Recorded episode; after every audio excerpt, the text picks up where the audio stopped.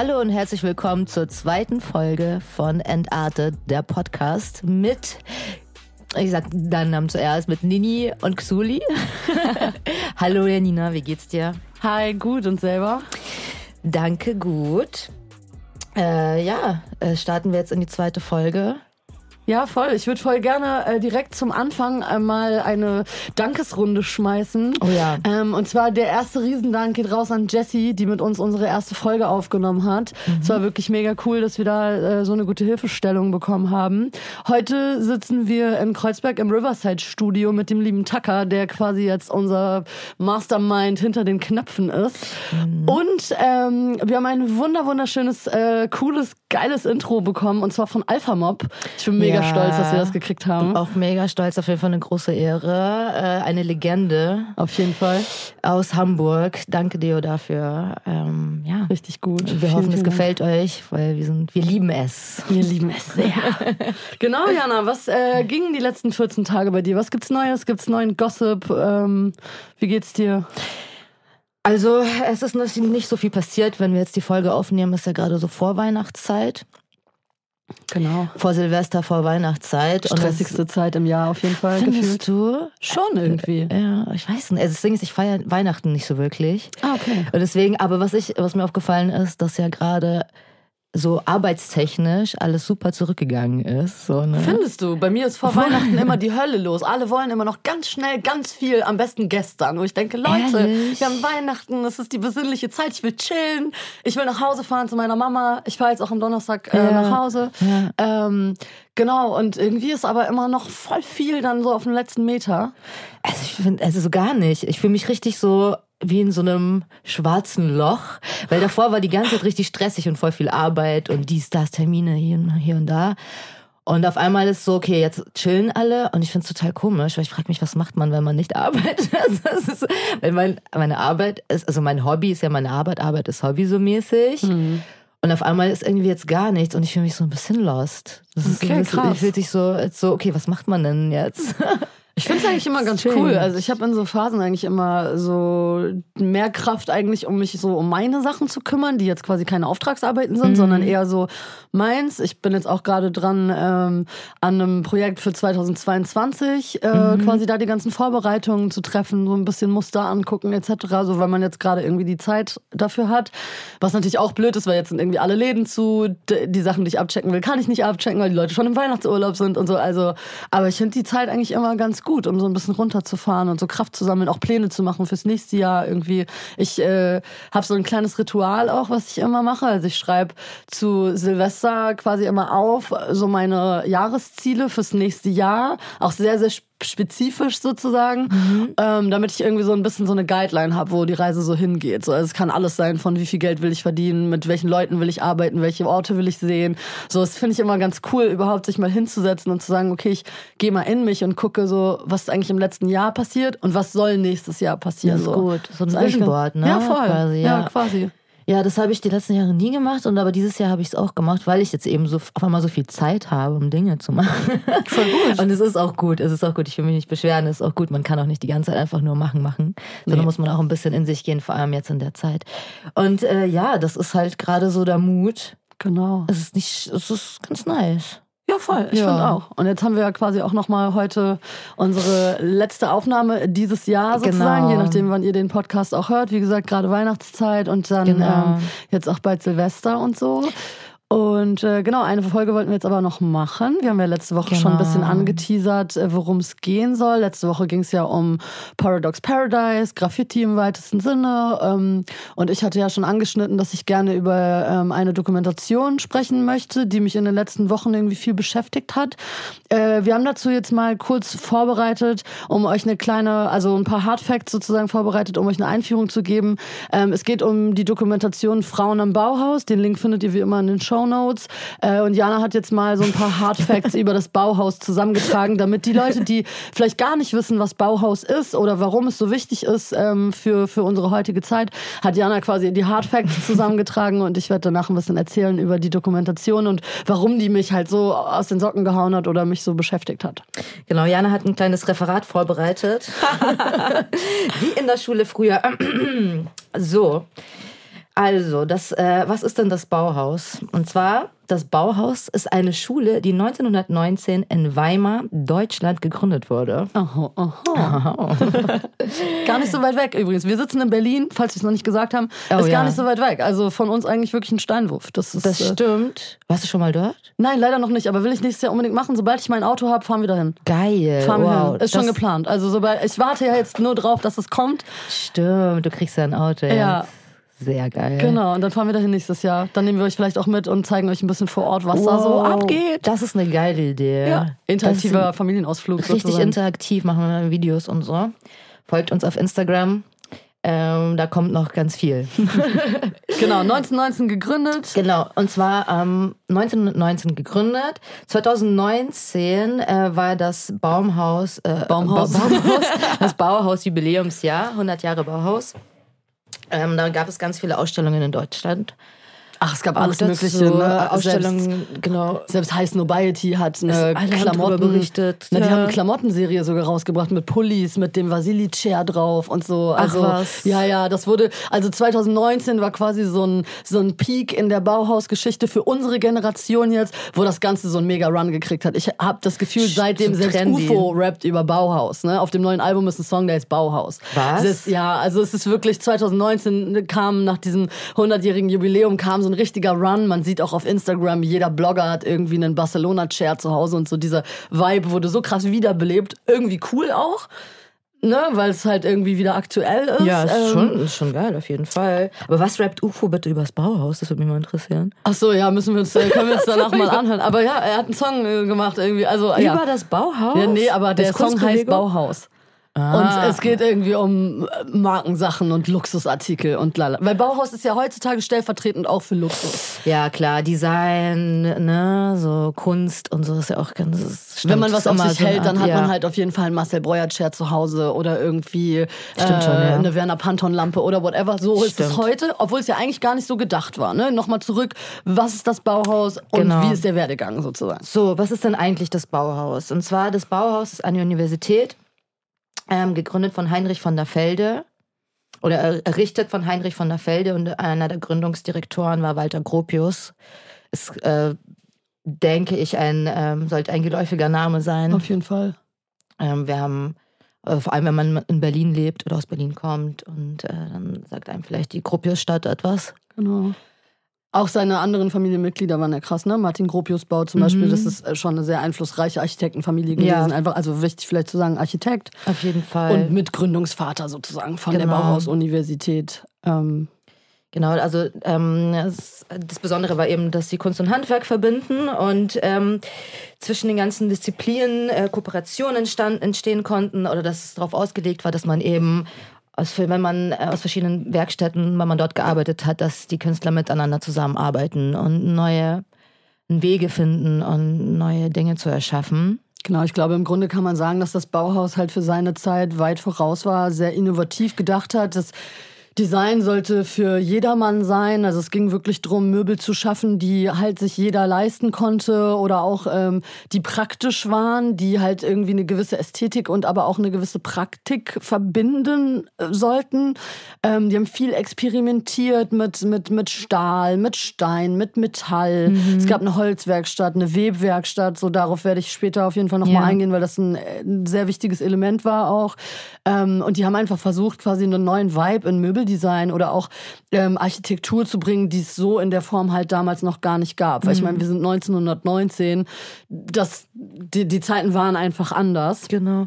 Weil das war, genau, das ist das Neue daran gewesen damals. Und das, äh, was ich spannend fand, auch, dass, ähm, dass bis heute eben, also das ist so übernommen wurde und bis heute so ist an den Universitäten. Ja, absolut. Äh, bei mir das war das zum Beispiel ja auch. Ich habe ja in Hamburg studiert an der HW und das war, was dort ähm, beim Bauhaus auch quasi neu war, ist, dass man quasi die erste Phase alle Studenten zusammen gemacht haben und alle alles gelernt haben und dann sich eben ähm, orientieren konnten oder entscheiden konnten für eine Richtung. So, ah, ob sie mehr auf Fotografie oder Typografie oder ähm, welche Richtung dann auch immer. Eigentlich super cool, weil heute bewirbst du genau. dich an der genau. Uni für einen Studiengang genau. und lernst dann nur fachspezifisch sozusagen, was du da lernen musst, aber genau. du hast gar keine Möglichkeiten mehr so richtig, außer vielleicht in der freien Kunst, zu gucken, was kann ich denn noch? In welche mhm. Richtung kann ich denn gehen? Was macht mir denn noch Spaß? So, das finde ich ein bisschen bisschen schade tatsächlich, dass das heute alles schon so gefestigt ist von Anfang an, weil ne, gerade bei uns sieht man es ja auch. Ich bin Fotografin, aber ich mache auch Collagen. Ich arbeite super gerne mit meinen Händen. Ich bastel gerne mit Papier oder mit Stoffen, Materialien. Du ja auch. Du arbeitest am Computer, aber gleichzeitig tätowierst du, du malst. Man hat so viele Talente eigentlich auch, wenn man künstlerisch äh, orientiert ist, dass es ja eigentlich schade ist, sich so auf eins festzunageln. Nur weil ich Fotografin bin, heißt ja nicht, dass ich nur Fotos machen muss. Also ja, nee, aber genau, aber bei den Unis ist es halt jetzt, also bei äh, Unis, die halt eben in diese Kunstrichtung gehen oder Kommunikationsdesign, Studiengängen, äh, ist es halt vom Bauhaus eben übernommen, dass man eben erstmal alles macht so und dann ähm, genau. sich eine Richtung aussucht. Genau. Und das ist halt die Erfindung von damals. Äh, es ist äh, super gut und super logisch, finde ich. Ja, so. total. Also man kann halt sagen, dass ähm, Bauhaus einfach äh, viel geprägt hat, was heutzutage auch noch gelehrt wird. Ähm, die Geschichte des Bauhauses ist aber natürlich auch noch ein bisschen deeper, weil wir müssen natürlich überlegen, 1920, ne, was ist dann passiert. Ähm, die Universität war, ja, wie wir gesagt haben, zuerst in Weimar. Was passierte dann? Also, die wurde dann ausgeweitet, was sie war super erfolgreich. Es äh, wollten ganz viele dort studieren. In Dessau und Berlin gab es dann äh, auch Bauhaus-Universitäten. Na, die sind umgezogen von, von Weimar, die wurden aus Weimar vertrieben ähm, sind dann nach Dessau gegangen und ah, wurden okay. dann in Dessau auch wieder vertrieben, weil man das dort nicht wollte, in diesem kleinbürgerlichen Denken. Das war zu frei, zu wild. Äh, und dann, als das mit den Nazis losging, äh, sind die nach Berlin geflüchtet, sozusagen, und wurden dann aber auch aus Berlin vertrieben. Und ähm, alle Meister, wie man sie damals genannt hat, ähm, Lehrer sozusagen, und auch die Studierenden sind, äh, haben sich in die ganze Welt verteilt. Viele sind nach Tel Aviv gegangen. Tel Aviv ist bis heute der Standort, wo du die meisten Bauhausbauten findest findest. Ähm, Wann war das denn, dass es sich äh, das Bauhaus aufgelöst hat? 1933, glaube ich, ja. war die letzte. Es gab dann auch noch mal eine abschließende Ausstellung. Witzigerweise hieß Aha. die Entartete Kunst, oh, ähm, wo quasi die letzte offizielle äh, Bauhaus-Ausstellung auch stattfand und danach war halt vorbei. Mhm. Ähm, der Berlin-Standort ist übrigens bei mir um die Ecke in Langwitz. Das Haus steht Wirklich? bis heute. Mh, das steht bis heute. Da ist so eine kleine Tafel dran, irgendwie der letzte Standort des Bauhaus. Bau, ah, und was ist da jetzt? Ich glaube, das ist ein Wohnhaus einfach. Ach was? Hm. Hä, wie nice. Können wir auch mal hinfahren. Wow, ja, safe. Bisschen Research betreiben. Weil, genau, weil ich habe nämlich auch geguckt, so was ist denn vom Bauhaus noch übrig jetzt, äh, heute. Mhm.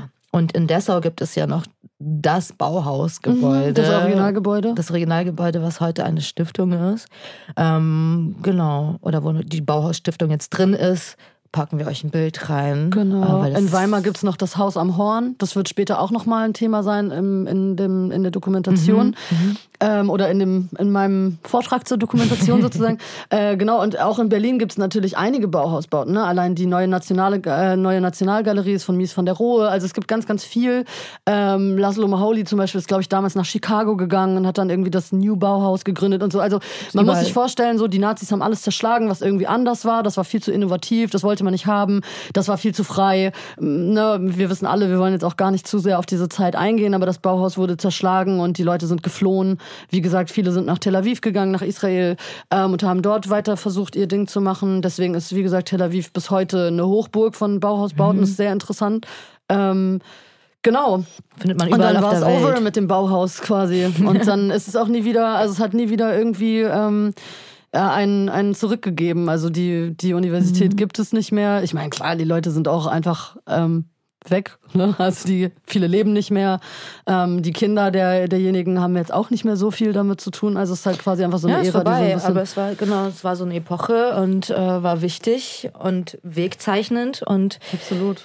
Genau. Ich wollte noch sagen, was ich sehr interessant fand, ist, dass die ganz äh, berühmte Professoren hatten am Bauhaus neben Walter Gropius natürlich, äh, dass Kandinsky und Paul Klee mhm. Professoren dort mhm. waren. Wie crazy ist das? Mhm. Ganz krass. Ja, also äh, Kandinsky aber, spielt in meinem Dings gleich auch eine genau. Rolle. Ich wollte gerade sagen, aber um ein bisschen ähm, äh, dahin zu führen, das sind alles Männer. Wo sind denn die Frauen? Genau. Eigentlich? Gab es welche? Es gab sehr viele sogar. Also ähm, ich habe vor ein paar äh, Wochen eine Dokumentation gesehen bei YouTube. Wie gesagt, Link findet ihr in den Show Notes.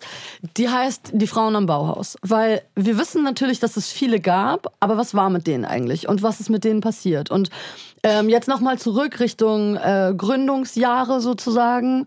Ähm, Walter Gropius als gestandener Architekt, äh, zusammen auch mit Männern wie Hannes Meyer. Auch eine sehr interessante Geschichte, was zwischen den beiden abging.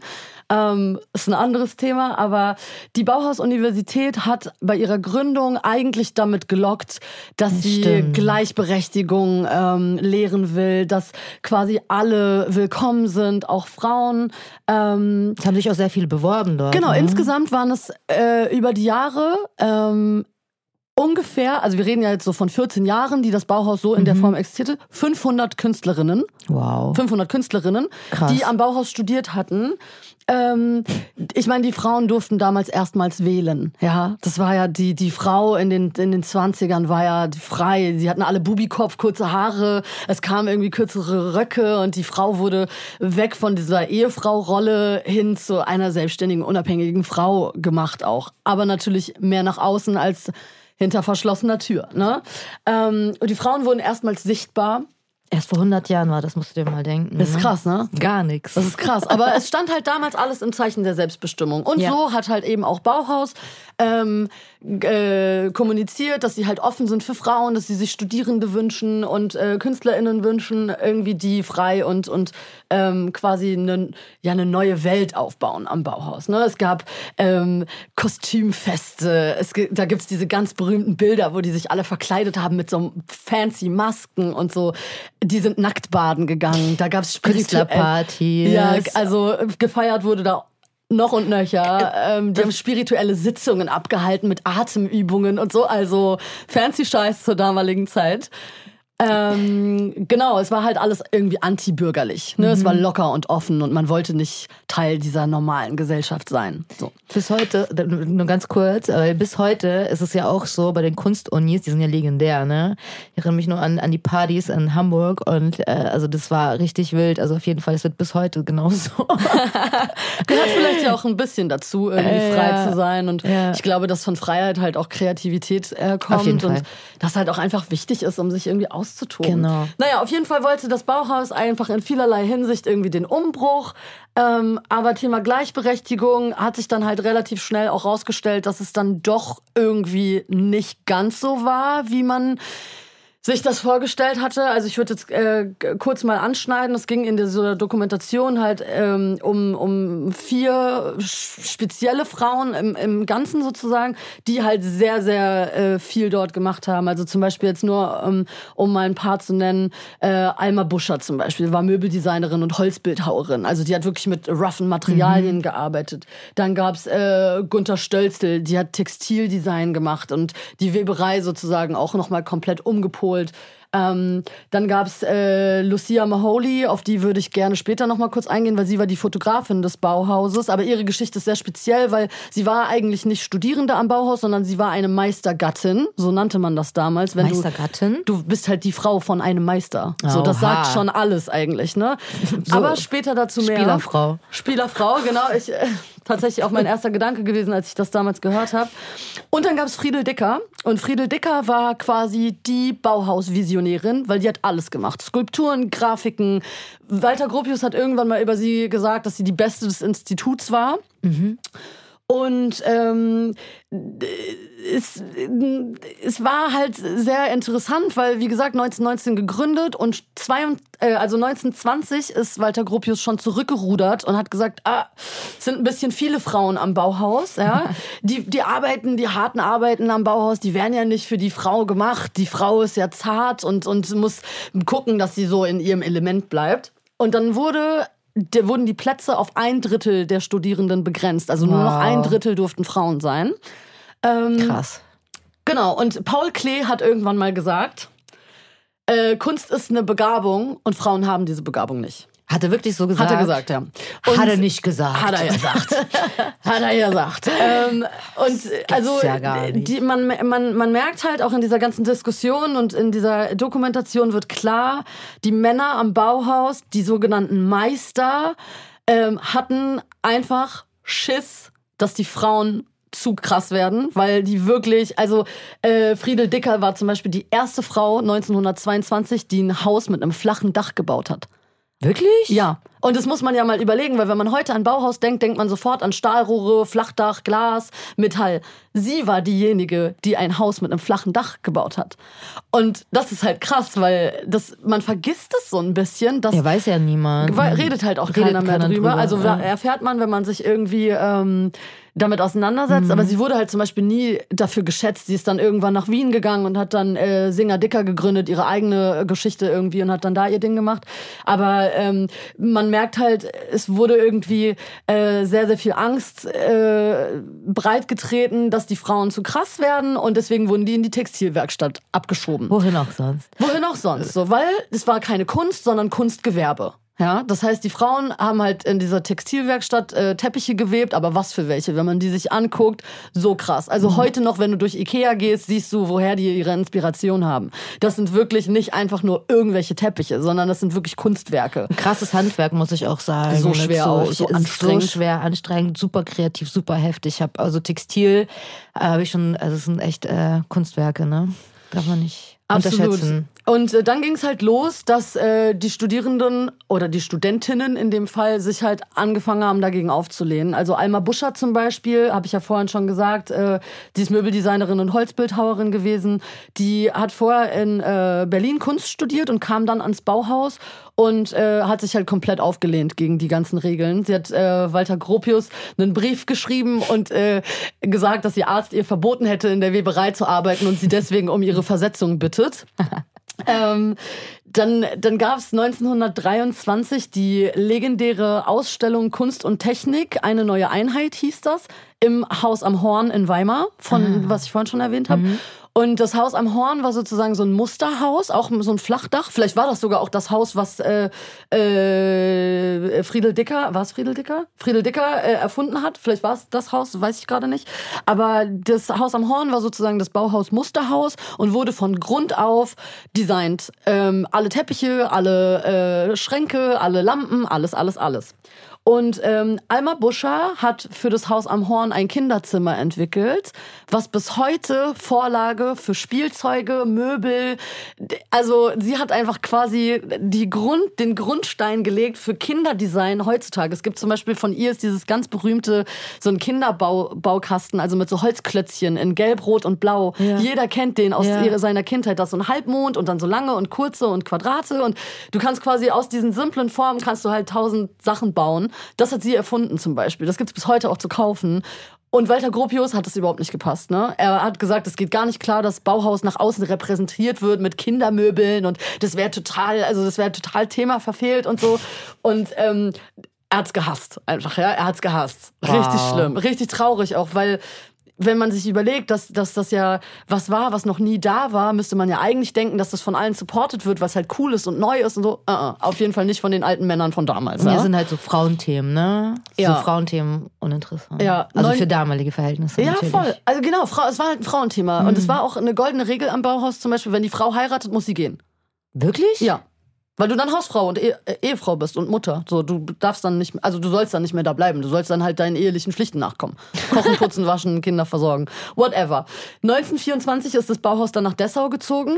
Ähm, und Gunther Stölzel wird auch liebevoll die Webmama genannt, ähm, übernimmt tatsächlich die Leitung des Bereichs Textildesign und ist damit die einzige weibliche Lehrkraft am Bauhaus. Sie hat äh, in ihrem Studierendenschein, also es war damals so ein Papier mit einem Foto, hat sie das Wort Studierende durchgestrichen und hat Meister reingeschrieben, mhm. weil sie keinen Bock mehr hatte, dass da Studierende stand.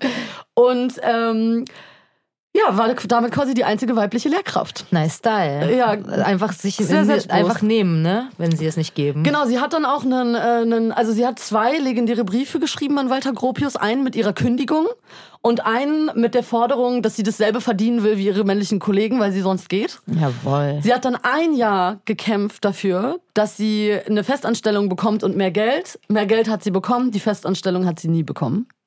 Also, also nie war, offiziell bekommen quasi. Nee, sie war quasi, ja, also sie war halt sozusagen einfach nur Teilzeit angestellt, aber war halt nie wirklich fest angestellt. Sie mhm. war halt einfach nur eine Lehrkraft, ein bisschen mehr Geld hat sie bekommen, aber ja, und das ist krass, weil die ganzen Studierenden haben sich halt dafür eingesetzt, haben Briefe geschrieben, dass sie halt eben diese Leitung bekommt, weil sie halt wirklich einfach so talentiert war und so eine gute Lehrerin, dass man sie einfach brauchte am Bauhaus. Und es hat ewig lange gedauert, bis sie überhaupt dann die Möglichkeit gekriegt hat, dort irgendwie zu lehren. Mhm, relativ zeitgleich, glaube ich, war auch die Geschichte mit äh, der Fotografin Lucia Maholi. Sie war die Gattin von Laszlo Maholi Nagy. Der am Bauhaus Architektur auch gelernt hat, glaube ich, äh, gelehrt hat. Und äh, sie ist mit ihm äh, ans Bauhaus gekommen, quasi als seine Begleitung. Die haben richtig coole Texte zusammen verfasst und ganz, ganz viele coole Projekte gemacht. Und sie wurde dann, also sie hat äh, vorher studiert, sie ist ausgebildete Fotografin und ich glaube Kunsthistorikerin. Und sie hat dann angefangen, äh, das Bauhaus zu dokumentieren. Also sie, diese ganzen Fotografien, die wir heute kennen aus den Katalogen und so, sind von ihr. Ach was. Genau, das heißt, ähm, sie hat halt im Endeffekt dort gearbeitet, hat ihre Kraft gegeben und so. Und jetzt kommt das Allerkrasseste. Sie hat 20 Jahre lang noch, nachdem das Bauhaus nicht mehr existiert hat, für ihr Copyright gekämpft. Ah. Es wurde nie angegeben, von wem diese Fotografien sind. Walter Gropius hat die einfach für sich beansprucht, hat gesagt, das sind unsere, die gehören dem Bauhaus. Mhm. Ähm, und hat ihr halt keine Credits gegeben, ja. Also ja, unser Lieblingsthema. Richtig, richtig Lieblingsthema. Ähm, ist ja bis heute manchmal so, ne? Ich habe mich mal an einer äh, sehr renommierten Schule in Berlin beworben und ich musste vorher ein Zertifikat, also einen Zettel unterschreiben, wo drin stand, äh, dass die angefertigten äh, Ergebnisse der Prüfungsaufgaben sind ähm, Eigentum der Universität. Und als ich meine Mappe dann zurückbekommen habe, fehlte ein Teil von meinen Sachen. Was? Fand ich ganz krass. Dann dachte ich mir auch so, okay, alles klar, nochmal mache ich das auf jeden Fall nicht. Finde ich halt sehr interessant, dass bis heute sozusagen ähm, äh, so viel einfach irgendwie an sich genommen wird. Und äh, wie, wie auch Unter den Tisch gefallen. Äh, gefallen. Wie? Ja, es wird einfach irgendwie sich einverleibt und dann äh, so okay. Also das finde ich, halt, find ich halt irgendwie traurig. Ähm, die, und die Dokumentation hat mich halt in dem Sinne irgendwie sehr bewegt, weil ich ähm, natürlich aus meiner Sicht der Frau irgendwie natürlich auch dankbar dafür bin, dass es diese Möglichkeit überhaupt gab. Ich glaube, das hat den Frauen damals auch viel Kraft genommen. Aber wenn man sich tiefergehend mit der Geschichte des Bauhauses auseinandersetzt, merkt man halt doch auch, ähm, wie viele Existenzen auch daran zerbrochen sind. Ne? Also es gibt wirklich auch einige Frauen, die aufgehört haben, ihren Job auszuüben, die depressiv geworden sind und so, weil sie halt unterdrückt worden sind. Und meine, meine eigentliche Frage oder meine eigentliche Überlegung, die ich mir halt in dem Moment irgendwie gestellt habe, ist, ist es denn heute so wirklich anders? Klar, wir leben irgendwie in einer anderen Zeit, wir leben 2021, wir haben Rechte, wir dürfen unsere Meinung sagen, wir sind frei.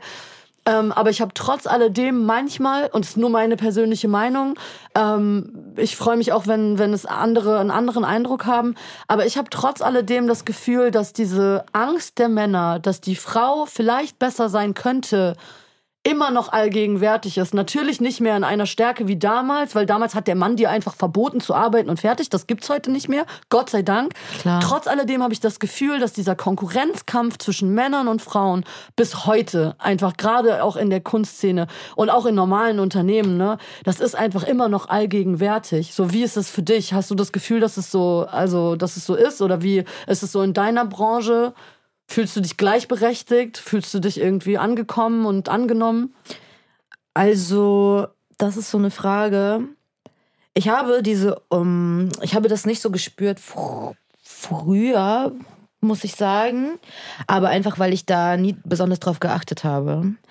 Um, und das äh, hat sich auf jeden Fall verändert, dass ich da mehr darauf achte, wie mit, äh, wie man miteinander redet, weißt du, wie man mhm. miteinander schreibt, solche Sachen, ob man ob man ernst genommen wird äh, bei manchen Dingen, wie man sich selber aufstellen muss und so, um ernst genommen zu werden. Mhm. Und ich weiß gar nicht, ob das eine Angst ist von den Männern, dass äh, eine Frau besser sein könnte, sondern dass es wirklich dieses nicht ganz für voll nehmen, für ernst nehmen, wo man sich, wo man halt so auftreten muss, wo man sich, man muss sich halt immer mehr beweisen, so. Hm, aber die Frage ist ja, warum ist es immer noch so, ne? Ich meine, klar, dass ähm, dass jeder seine Fertigkeiten und Fähigkeiten hat, liegt ja sowieso auf der Hand. Aber ich, ähm, ich finde irgendwie, also ich habe zum Beispiel neulich eine, eine Mail bekommen bei, bei Instagram und da hat mir ein Typ geschrieben und meinte, ey, für eine Frau machst du richtig gute Fotos.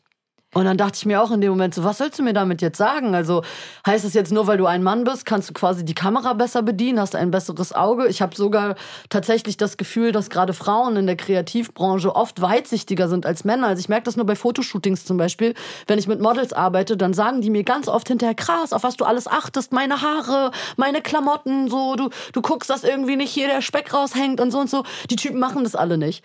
Ne? Und trotz alledem scheint aber ja in den Köpfen vieler Männer oder Menschen äh, immer noch dieser Gedanke zu stecken, ja, ich kann das besser, weil ich bin ein Mann oder weil ich bin eine Frau. Oder warum, warum wird quasi immer noch das ist wahrscheinlich dann auch so dieses Oberthema. Warum wird immer noch der Fokus überhaupt auf das Geschlecht gelegt? Warum wurde das auch damals gemacht? Ne? Warum muss eine Frau in der Weberei arbeiten? Warum darf sie nicht mit Holz hantieren? Weil so, ne, warum kann ich als Fotografin nicht genauso gute Bilder machen wie ein Mann? Oder warum ist es dann so besonders, dass ich als Frau gute Bilder mache? So als ob das Geschlecht irgendwas über deine Fähigkeit, also das kann man ja auch sagen, ach, du bist ein Mann, für einen Mann kannst du aber gut kochen. Hä?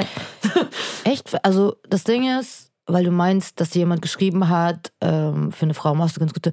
Also ich finde, ich weiß nicht, also in meiner Sphäre, ich, also ich finde, wenn das noch jemand jetzt sagt, in 2022, ist eh ein bisschen hängen geblieben, oder? Voll. Also ich finde, ich weiß, also ich finde in meiner Welt oder in, in mit den, also weißt du, irgendwie mit den Leuten, mit denen ich, oder auch egal männlich, weiblich, was auch immer, es, gibt es das gar nicht mehr. Voll schön. Also es gibt gar nicht mehr dieses Thema. Also ich, mir, mich spricht auch niemand an. Also ich, es gibt niemanden, mit dem ich darüber noch diskutieren müsste. Ja, voll gut. Also, also keine Ahnung, wenn man bei irgendwelchen Partys ist und dann kommt da irgendjemand so halt ne, Graffiti-Szene, bla bla. Ist ja, auf jeden klar. Fall, äh, natürlich ist das ein Thema so irgendwie. Ist ja eine sehr männlich dominierte Szene immer voll. noch, ne? Aber Fotografie auch, ne? Also voll, aber ich, also ich, es, gibt gar, gar, keine Menschen zum Glück, mit denen ich noch drüber, also oder ich entziehe mich dem einfach. Hm. Mir schreibt sowas auch niemand. Also, weil hä, keine Ahnung, ich finde es irgendwie einfach albern jetzt.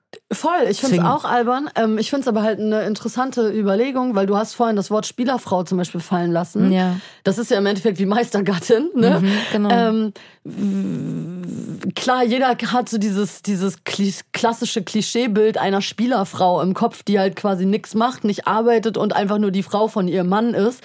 Aber allein dieses Wort ist ja schon anmaßend. Ne, überhaupt zu sagen, du bist die Frau von jemandem. Also ich komme eigentlich vom Dorf und äh, bei uns ist es so ein Ding, wenn du äh, fragst so, ähm, äh, also du bist quasi der Sohn deines Vaters oder die Tochter deiner Mutter. Ne, du bist nicht die und die, sondern du bist ah, dem und dem seine Tochter, so ein auf den. Das ist so ein mhm. Dorfding, ja. Ähm, und das finde ich schon lustig, weißt du, dass du sozusagen nur das Kind deiner Eltern bist. Und so bist du halt auch nur die Frau von deinem Mann.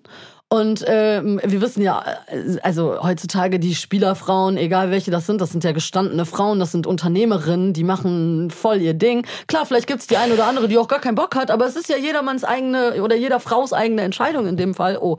Ähm, aber äh, ich finde es halt interessant, dass es so eine Worte überhaupt noch gibt, dass wir Leute so betiteln und denen damit sozusagen einen Stempel aufdrücken. Und deswegen war halt meine Überlegung, hat es sich denn grundlegend geändert oder ist es eigentlich sogar immer noch ein bisschen gleich? Weil richtig frei sind wir immer noch nicht von diesen ganzen Vorurteilen und Schubladen und Frau-Mann-Gedöns und immer noch nicht. Also es, mittlerweile wird das natürlich sehr, sehr viel thematisiert. Ne? Klar. Und das ist halt gehört so, es ist halt, ich glaube, jedes Unternehmen, ne, es gibt es dieses Female Empower, Empowerment-Thema so. Ich glaube, es ist einfach mittlerweile so, du musst das machen. Also du musst es zum Thema machen. Ich glaube, es gibt kein einziges, weißt, es, wird, es ist überall in der Werbung. Wie viele Anfragen kriege ich für von irgendwelchen Marken, weißt du, wo ich halt dann diese ich Girl bin die Boss. starke Frau, ja, ja. Girl Boss, ich bin die Künstlerin. Und Gefällt weißt, dir das? Es ist halt, wie gesagt, ich finde, es ist sehr, sehr viel und es ist immer wieder Thema und es werden halt bei Interviews oder so, wo man dann Fragen beantworten muss, es wird halt immer wieder, immer wieder thematisiert so. Ähm, ich bin da, also, weißt du, ein bisschen, es ist schon jetzt too much, so wie gesagt, weil in meiner Bubble, so in meiner Welt, in meinem Kopf, so, ist es halt für mich eigentlich schon schon so over, ist gar kein Thema mehr. Aber natürlich ist es ein Thema. So, und natürlich gibt es die, die meisten oder ganz, ganz viele Menschen, bei denen es halt noch nicht angekommen. Ne? Ich meine, wir leben in einer Großstadt. Klar. Wir leben in so einer, in unserer Szene, in die, Voll. wo das halt einfach normal ist mittlerweile. Und vielleicht denkt man dann zu schnell, zu oft so, ach Gott, schon wieder das Thema. So, ne? Mhm. Warum müssen wir jetzt schon wieder drüber reden? Warum muss ich zum tausendsten Mal dasselbe sagen? Ähm, und es ist halt natürlich so eine Frage, ob, wenn das jetzt kommerziell, kommerzialisiert wird, ist das jetzt, ist das ja, irgendwie wird das dann halt, kriegt das so einen Fadenbeigeschmack. So, ne? Und ja, es ist halt aber, glaube ich, für die breite Masse das, was sie halt spannend findet. Ne? Also ich muss zum Beispiel sagen, ja.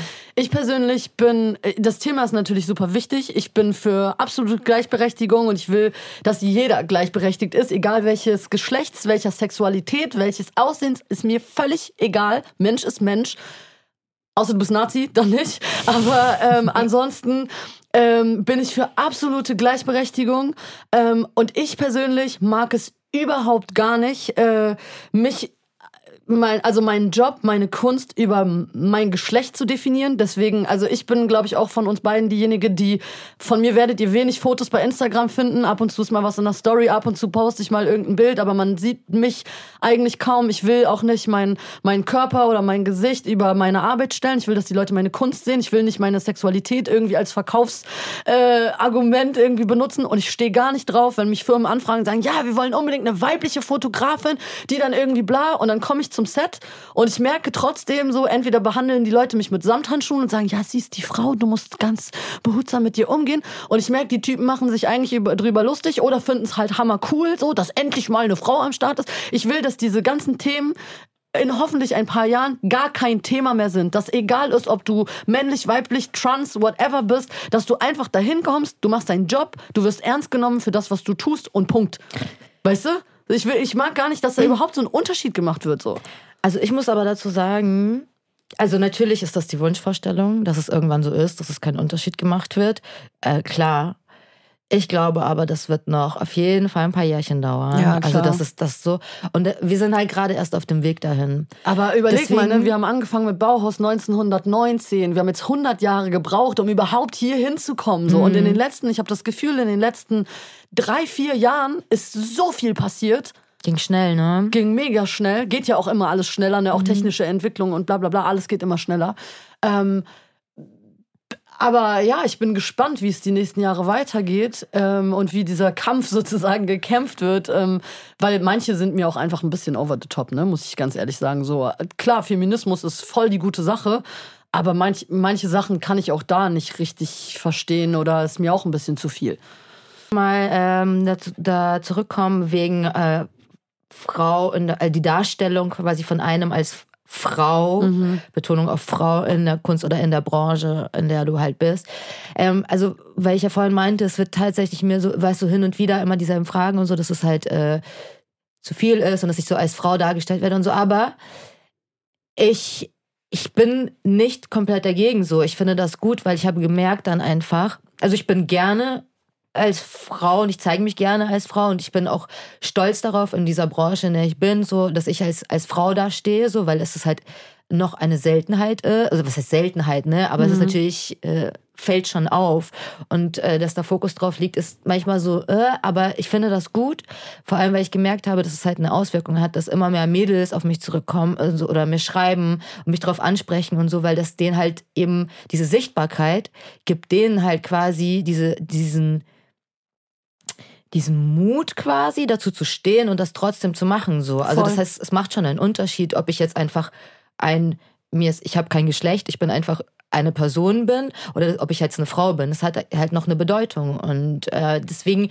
finde ich das sehr gut, weil viele, wie gesagt, ich kriege sehr viel Feedback von jungen Mädels, die, die halt schreiben oder sagen so, ey, ich wusste nicht, dass man das machen kann. Ich wusste nicht, dass ich das und das Trauer. Sachen kombinieren Trauer. Ja, also eigentlich traurig, dass es heutzutage. Ich krieg das ja auch manchmal. Aber es ist gut. Es ist gut. Es ist voll gut. Wie gesagt, es geht halt, es geht voran und ich finde es gut und deswegen ähm, stelle ich mich auch gerne so hin und äh, repräsentiere das so, weil ich merke, das hat einfach, äh, das bewirkt was. Ja, voll so. schön. Deswegen. Ja. Ich glaube, so kämpft ja auch jeder so seinen eigenen Kampf. Ja, ne? voll. Und, Klar, natürlich, es gibt ganz unterschiedliche, und deswegen macht es ja aus, es gibt so viele unterschiedliche Frauen, jeder macht es auf eine eigene Art und Weise. Und das ist auch super so, weißt du, je, jeder soll es machen, auf die Art und Weise machen, wie es, äh, wie man sich halt wohlfühlt. Und ja. äh, diese Diversität ist halt wichtig und gut und so. Absolut. Ähm, ja, also ist ein sehr, sehr spannendes Thema, glaube ich, immer noch. Ähm, wir werden auf jeden Fall auch versuchen, hier ab und zu mal äh, Gäste und Gästinnen einzuladen. Verschiedene sozusagen. Sichtweisen. Genau, auch aus verschiedenen Bereichen, ja. die von ihren Erfahrungen berichten, weil ich glaube, dass es ähm, halt ein Thema ist, was uns alle irgendwie beschäftigt. Weil ich kenne auch mittlerweile viele Männer, die sich damit beschäftigen, die auch sagen, ey, Janina, ich weiß gar nicht, wie sage ich das jetzt richtig? Wie soll ich jetzt richtig damit umgehen? Ist das korrekt oder ist das korrekt? Oder darf ich das überhaupt so sagen? Oder werde ich dann gleich ange... Weil natürlich auch, man muss ja auch sagen, in diesem ganzen Kampf sozusagen, ähm, auch mit dem Gendern und so und so, es gibt ja nicht diese eine klare Meinung. Es gibt nicht dieses eine, das ist richtig, das ist falsch. Mhm. Ich gender auch voll oft nicht, weil es einfach mir durchrutscht. Ich versuche es natürlich zu tun, aber manchmal gerade im Alltagssprachgebrauch, wenn ich jetzt mit meinen Freunden rumhänge, dann gender ich auch nicht jedes Wort. Aber ich versuche mittlerweile sehr viel bewusster den Fokus darauf zu legen, weil ich glaube, dass es in ein paar Jahren einfach normal sein wird. Ähm, und wir uns das auch erlernen müssen einfach und angewöhnen müssen. Ähm, aber ich finde es halt auch super spannend, dass wir hier mit dem Podcast auch einfach eine Möglichkeit geschaffen haben, eben auch jungen Leuten eine Stimme zu geben und auch eben mit Leuten in irgendwie einen Diskurs zu gehen und äh, zu diskutieren ähm, über das, was die Menschen beschäftigt. Vielleicht auch zu inspirieren, wie du sagst, ne, auch jungen Leuten irgendwie eine Basis zu geben, zu sagen, hey, so wir haben es geschafft, wir haben es gemacht, wir machen es immer noch und äh, Leuten auch Mut zu geben, irgendwie was zu wagen, ne? weil gerade, ja, hast du ja vorhin angesprochen, wir kommen aus Berlin, hier ist irgendwie eine Metropole, es ist frei es ist crazy und hier macht jeder, was er will.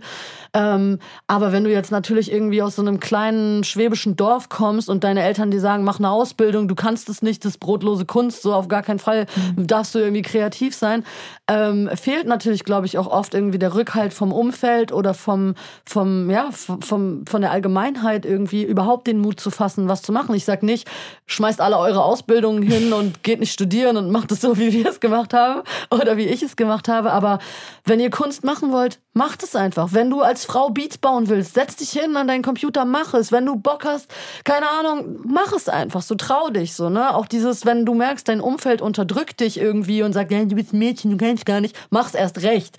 So, ne? Kämpf dafür. So, das ist so mein, wo ich immer sage, so, ey, ich will nicht den Fokus nur darauf legen, dass ich eine Frau bin, aber ich sag auch, Frauen müssen mutig sein und ihr Ding einfach machen und nicht so viel darüber nachdenken. So.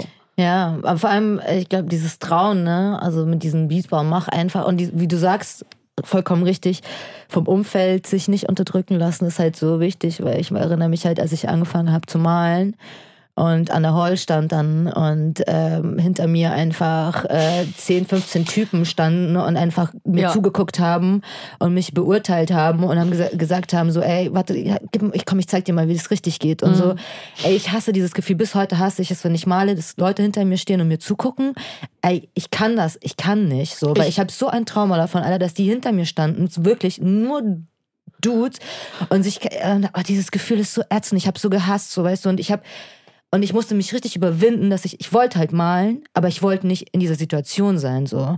Nie wieder. Und, aber ich habe es trotzdem weitergemacht und es kostet so viel Überwindung.